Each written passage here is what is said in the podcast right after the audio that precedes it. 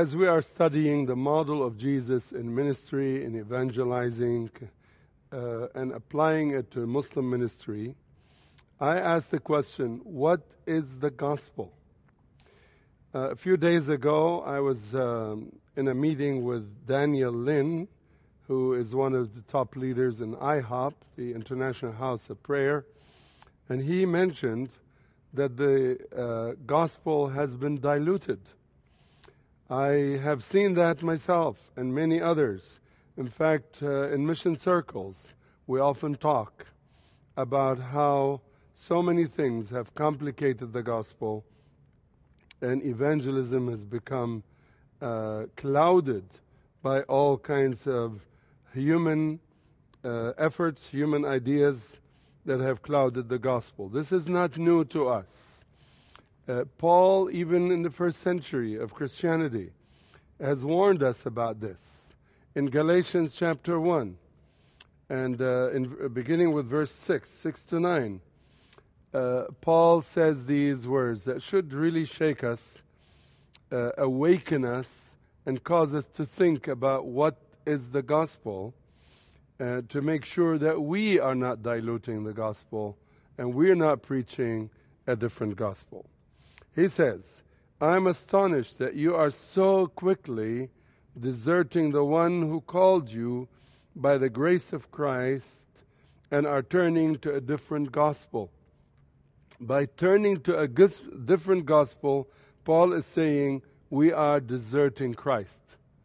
Are we deserting Christ? Are we leaving Christ by preaching a different gospel? And then he says, which is really no gospel at all. The different gospel is not the gospel. Evidently, some people are throwing you into confusion and are trying to pervert the gospel of Jesus Christ. But even if we or an angel from heaven should preach a gospel other than the one we preach to you, let him be eternally condemned as we have already said. So now I say it again. If anybody is preaching to you a gospel other than what you have accepted, let him be eternally condemned. Anathema in the Greek. If Paul uh, in the first century was careful to make sure the gospel is clear and undefiled and undiluted and not perverted, so much today uh, is uh, so much reason for us today to be very careful not to dilute the gospel ourselves. So I want us to, in this class, uh, to awaken a little bit to the fact that there are many approaches to the gospel that are not biblical. And so let us look into this today. Some of these approaches are what was uh, uh, named silent witness. Can you believe it that there are people who promote something called silent witness?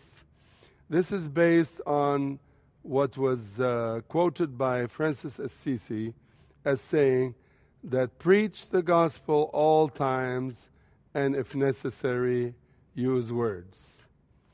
Well, with all my respect to uh, uh, Assisi for whatever he stood for, and I know he stood for a lot of good things, this is not gospel truth, what he said. At least uh, if we understood him correctly. Uh, you cannot preach the gospel silently. You cannot preach the gospel without words. The gospel always in the 118 times that is referenced in the Bible, always it is associated with words. 40 of these times is Jesus preaching the gospel.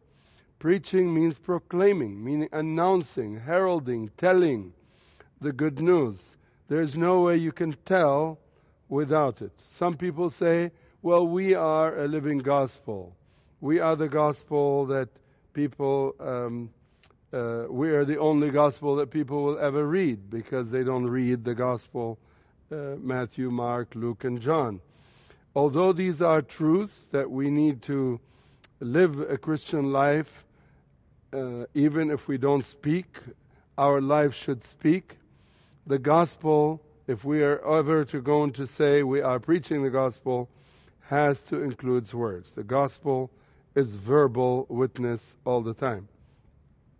Other other uh, things are good, and they support the verbal preaching. And I'm not against uh, living a good Christian life, but I'm against us seeing that this is the full gospel. Another uh, deception, and that has diluted the meaning of the gospel, is what is called friendship evangelism. You can order books on friendship evangelism. I'm not against friendship. Jesus was called the friend of the sinners and the tax collectors and those who are on the fringes of society. He befriended them, he spent time with them, he ate with them, walked with them, touched the untouchables. Yes, friendship is important, and um, nobody could accuse me of not being friends with many of the people that I have witnessed to uh, or that I am still witnessing to. Some of them call me uh, a friend, some of them call me father, some of them call me uncle, uh, and so they recognize the relationship. Friendship evangelism is excellent if it includes verbal witness. If it does not include verbal witness, then it's not witness at all. Thirdly, uh, some people consider the gospel helps or service or ministry of compassion. Of course, we need to be compassionate. Jesus was compassionate. When he saw the crowds, he had compassion for them because he saw them as lost, as sheep without shepherd, harassed and helpless. And so he ministered to their needs. But without the gospel, again, without the verbal preaching of the gospel, helps is not helpful. I am uh, involved in international student ministry. And I have to say that the majority of those working with international students uh, confuse the verbal witness with the helps, with the services. So uh, they pick people up from the airport. That's wonderful. They develop friendship with them. They take them to uh, uh the bank to open an account. They help them grocery shopping. They drive them around if they would need to go to hospital I remember uh, a woman from Syria who used to call me often because she was pregnant and she needed to go often to the doctor. And I would just leave everything, get in my car, and, and drive over and take her to the hospital. Uh, one time, as I was bringing her back, I noticed that her husband had a car, and um, and he was just sitting at home. So I said, "Why am I doing this?" And so from that day on, I began to think uh, am I just being used or abused? And it's okay to be used or abused as long as there is interest in the gospel. So I began to shift my relationship with them, with this woman and her husband, and I began to share the gospel. As soon as I began to share the verbal gospel, they were no longer interested in my services. And that's fine. Now I can spend time on those who are truly interested. So whether it's it's uh, lifestyle evangelism, which some people call silent witness, or friendship evangelism, or service of any kind, or or social uh, interaction with people, uh, holding meetings, dinners, uh, cultural nights, which we do a lot it needs to include the verbal witness, otherwise, it's not the gospel. Good is not good enough. Good can be the enemy of the best. The best is to preach the gospel verbally, along with all the other things that you do for them, because you do need to develop relationship and friendship, but you cannot totally uh, depend on that. What I have observed in my ministry of over 40 years with Muslims, that the gospel is much simpler than we make it. I've observed that 70 to 80 percent of our effort, our time, our human and financial resources are wasted on what we call pre evangelism. I personally do not believe there is such a thing as pre evangelism. Some people continue to do pre evangelism year after year for three years, five years, and in some cases that I have known, 10 or even 15 years, and they still have not shared the gospel with those people. They are just building relationships. I have traveled in North Africa, traveled in Arab countries, in Asia, and in Africa, and encountered people uh, also in the United States. Uh, people who just do all these good things, but do not uh, preach the gospel.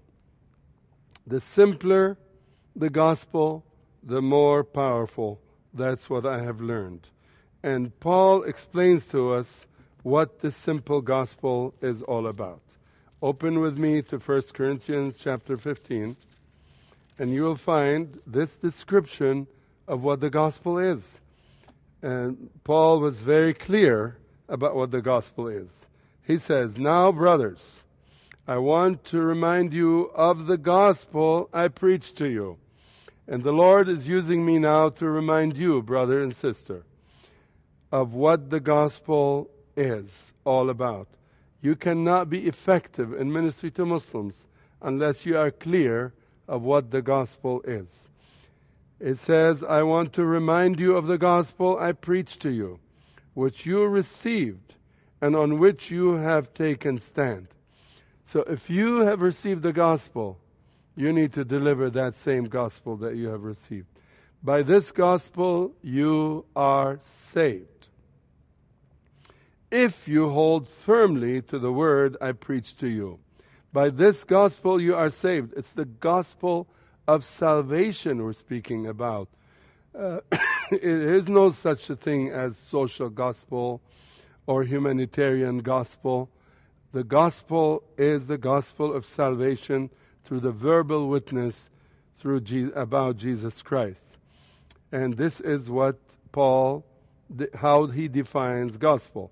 For what I have received, I pass on to you as the, of the first import, importance that Christ died for us. For Christ died for our sins, according to the Scriptures, that he was buried and that he was raised on the third day, according to the Scriptures. So the gospel is all about the cross. Paul again said in the same epistle, 1 Corinthians, he says that Christ did not send me to baptize, but to preach the gospel, not with word of human wisdom, lest the cross of Christ be emptied of its power.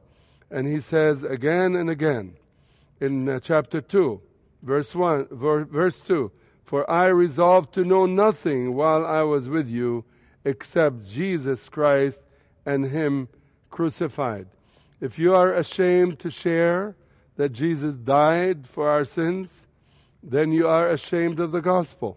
And Paul says in Romans 1:16, I am not ashamed of the gospel, for it is the power of salvation to all those who believe. Brothers and sisters, let's not fool ourselves. Don't uh, fool yourself to thinking that you are sharing the gospel or witnessing if you talk about everything good except about the death uh, and uh, burial and resurrection of Jesus Christ, which is the content of the gospel. The gospel is good news for those who are perishing. Um, and it is different things to different people. Let me give you a story. I met someone in Dearborn, Michigan from South Lebanon. He's a Shiite Muslim named Ali. Ali was struggling with condemnation. He was feeling judged because when he was a little boy, his father uh, was very harsh on him. He abused him. He shouted at him. Every time he made a mistake, he would uh, scream at him and beat him up. And he grew up from uh, childhood uh, feeling damaged emotionally. When I met him, he was 22 years old. And I held the Bible in my hand. I said, Can I answer any questions you have? And his question was, How do I get rid of this, these nightmares, night after night, for 15 years that I have been having these nightmares that God is going to judge me for every little thing that I have done and He's going to send me to hell. I opened the Bible and began to share with him. We went to a little restaurant, had lunch, and I, I shared with him, Ali, God loves you. He loves you so much that He wants you to live with Him forever. He wants to give you forgiveness. He wants to give you eternal life. He wants to fellowship with you, even here on earth. And when he heard these things, of course, I was sharing the gospel with him, sharing the life of Jesus, what Jesus came for, to seek and find those who are lost, to seek and save those who are lost. He didn't come to the righteous, but to those who are sick uh, and, uh, and struggling with sin and with fear. Ali was afraid of God's judgment. The gospel to him was relief from fear. That you know, do not need to be afraid. You can trust God who loves you and He wants to save you. That was June 16, 2006. And on July 2nd, Ali gave his life to Jesus Christ, and he's still going strong right now.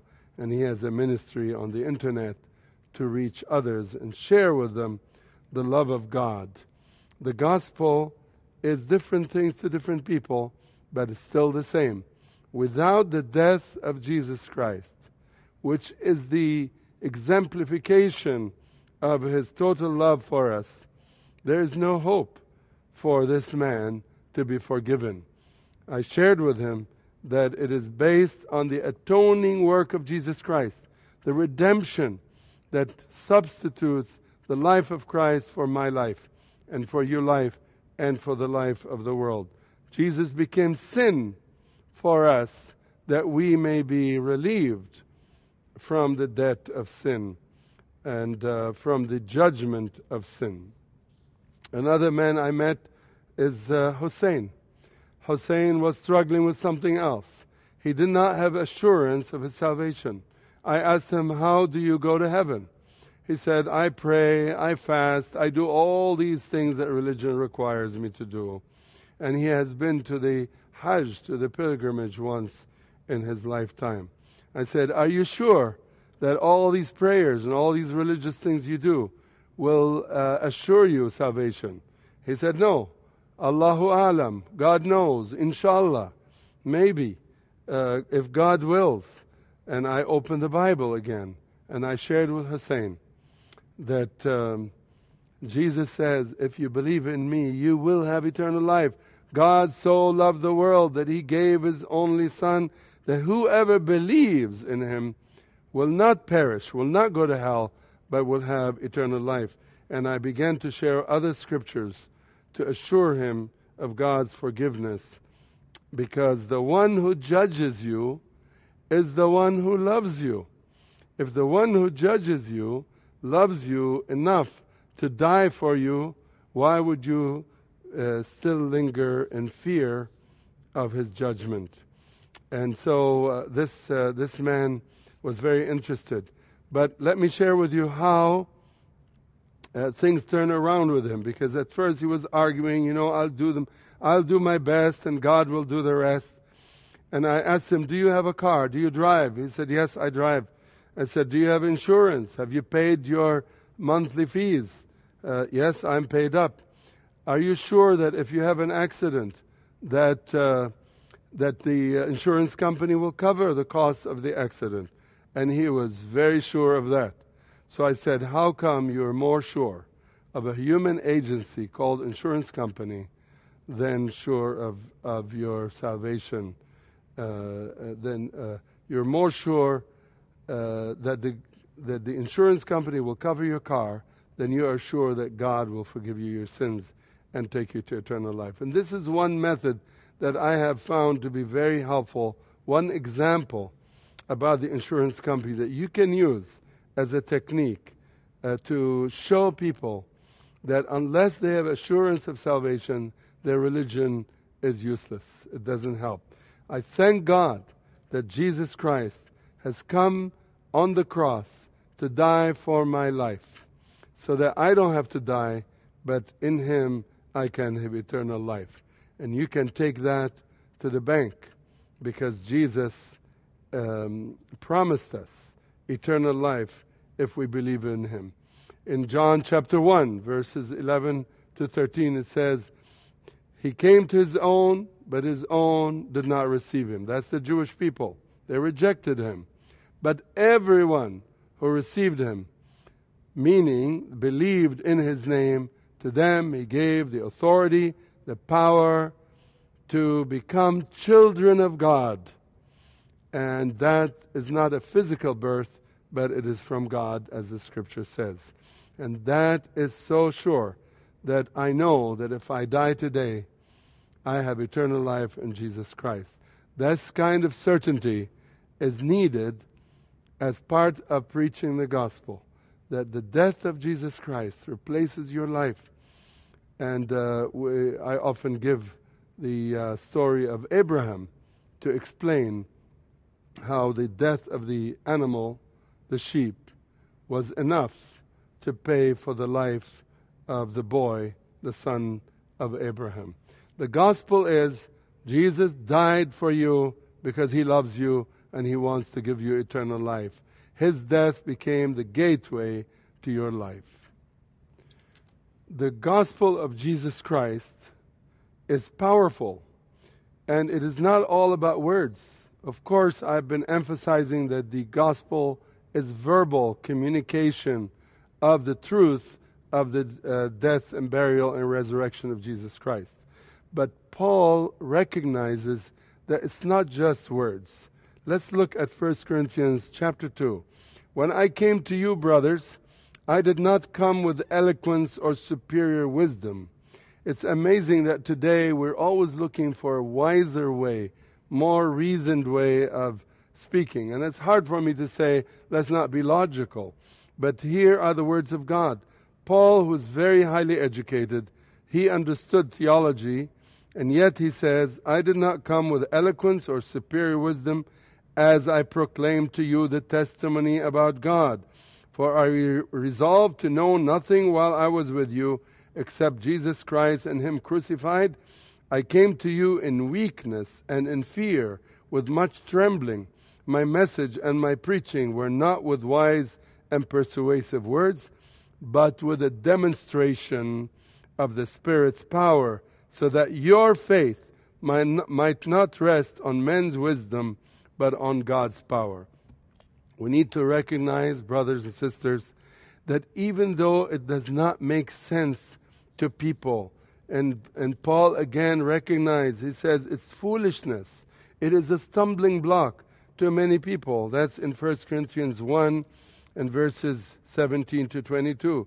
He says, and uh, Jews demand miraculous signs, Greeks look for wisdom, but we preach Christ crucified, a stumbling block to Jews, foolishness to Gentiles. But to those whom God has called, both Jews and Greeks, Christ is the power of God and the wisdom of God. Try this, brother and sister when you share the straight gospel, the simple, clear message of, of Jesus coming to earth on the cross, even though they may not like it, they may reject you, they may laugh at it. This is what Paul says. It's a stumbling block, it's foolishness, and yet it has the power. When I have done that, over time I've recognized that people go home and God begins to work in their mind and brings them to a realization of the power of the gospel. The gospel is powerful when it's simple, clear, and direct.